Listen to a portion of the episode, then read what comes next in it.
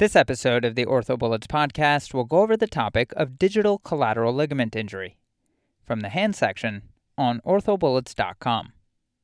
Let's start this episode with a quick summary. Digital collateral ligament injuries result from direct trauma to the digit injuring the radial or ulnar collateral ligaments. Diagnosis is made clinically and MRI may be required for confirmation. Treatment is non-operative with buddy splinting, with the exception of radial collateral injury to the index finger, which requires surgical repair. Now let's get into the episode. Starting with epidemiology, the incidence of digital collateral ligament injury is rare, as there are less than 1 per 100,000 cases annually. As far as the etiology, the mechanism of digital collateral ligament injury depends on the joint involved. This is usually the result of a, quote, jammed finger. Dorsal or volar dislocation events can tear one or both of the collateral ligaments. As far as the anatomy, collateral ligaments of the digits are located on the lateral aspect of the DIP, PIP, and MCP joints, and these are crucial for opposing pinch stability. In terms of presentation, symptoms of digital collateral ligament injury include pain at the involved joint, as well as instability with pinch once pain is resolved. On physical exam, inspection may reveal swelling at the involved joint, as well as deformity of the joint. Provocative tests include varus and valgus stress tests. Moving on to imaging, recommended views on radiographs include a PA, lateral, oblique, as well as varus/valgus stress views, which may aid in diagnosis. An MRI may be indicated in the setting of equivocal physical exam findings. Treatment of digital collateral ligament injury can be non-operative or operative. Non-operative management includes buddy taping for 3 weeks, which is indicated in the setting of simple tears. Buddy taping for 6 weeks is indicated for complex tears. Operative options include collateral ligament repair, which is indicated for radial ligament injuries of the index finger, where the ligament is needed for pinch stability. Okay, so now that we've gone over the major points about this topic, let's go over one quick question to apply the information and get a sense of how this topic might be tested. A 29-year-old male was engaged in a Franco-Prussian War battlefield reenactment when his hand was struck by a wooden sword. After the excitement of the activity subsided, the patient's right index finger was tender, swollen, and had a limited range of motion.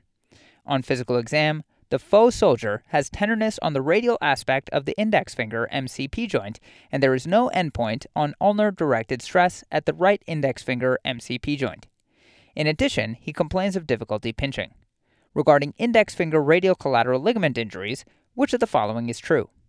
And the choices are 1. The radial collateral ligament is not a key component to pinching. 2. Stable injuries benefit from early surgical intervention. 3. Unstable injuries achieve equivocal clinical outcomes with early or late presentation. And 4. Unstable injuries achieve best outcomes with early surgical reconstruction.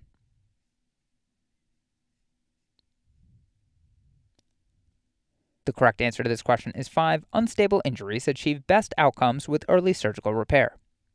So an unstable index finger MCP joint with a complete tear of the radial collateral ligament and without a firm endpoint on exam requires surgical intervention and does better with early repair. To quickly go over the incorrect answers, answer 1, the radial collateral ligament is not a key component to pinching is incorrect, as radial collateral ligament integrity is critical to pinching. Without the radial collateral ligament during pinching, the MCP joint would deviate ulnarly. Answer 2, stable injuries benefit from early surgical intervention is incorrect, as stable injuries are best treated with early mobilization. Answer 3, unstable injuries achieve equivocal clinical outcomes with early or late presentation is incorrect, as unstable injuries are best treated with early recognition and treatment. Late presentation of unstable injuries have decidedly worse outcomes compared to those with an early presentation. Finally, answer 4, unstable injuries achieve best outcomes with early surgical reconstruction is incorrect, as unstable injuries presenting early are most amenable to repair, not reconstruction. A ligament reconstruction would be reserved for unstable injuries presenting late when the radial collateral ligament is patchless and irreparable. To quickly review, the radial collateral ligament is a key component to pinching.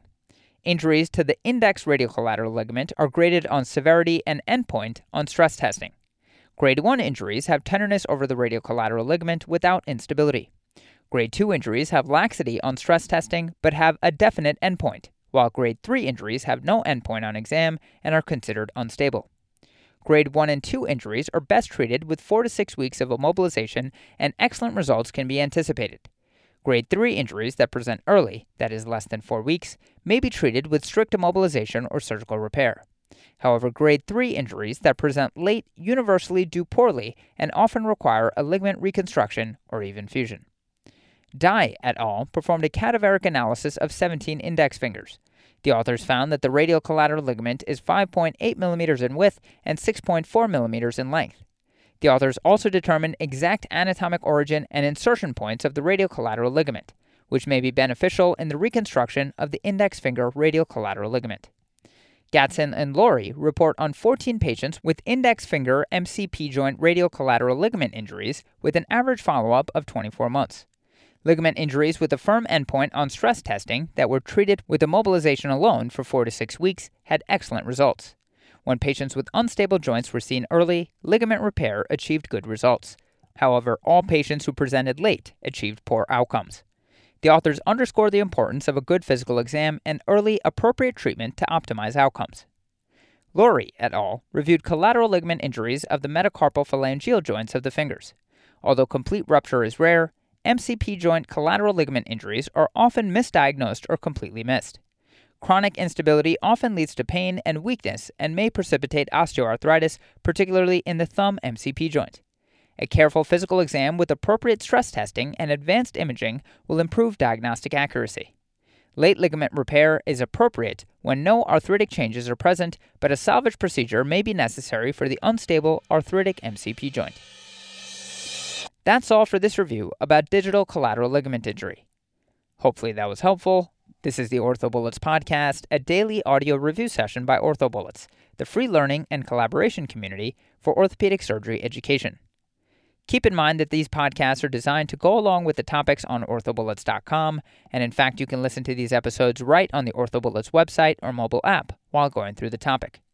If you've gotten any value from the OrthoBullets podcast so far, please consider leaving us a 5-star rating and writing us a review on Apple Podcasts or Spotify.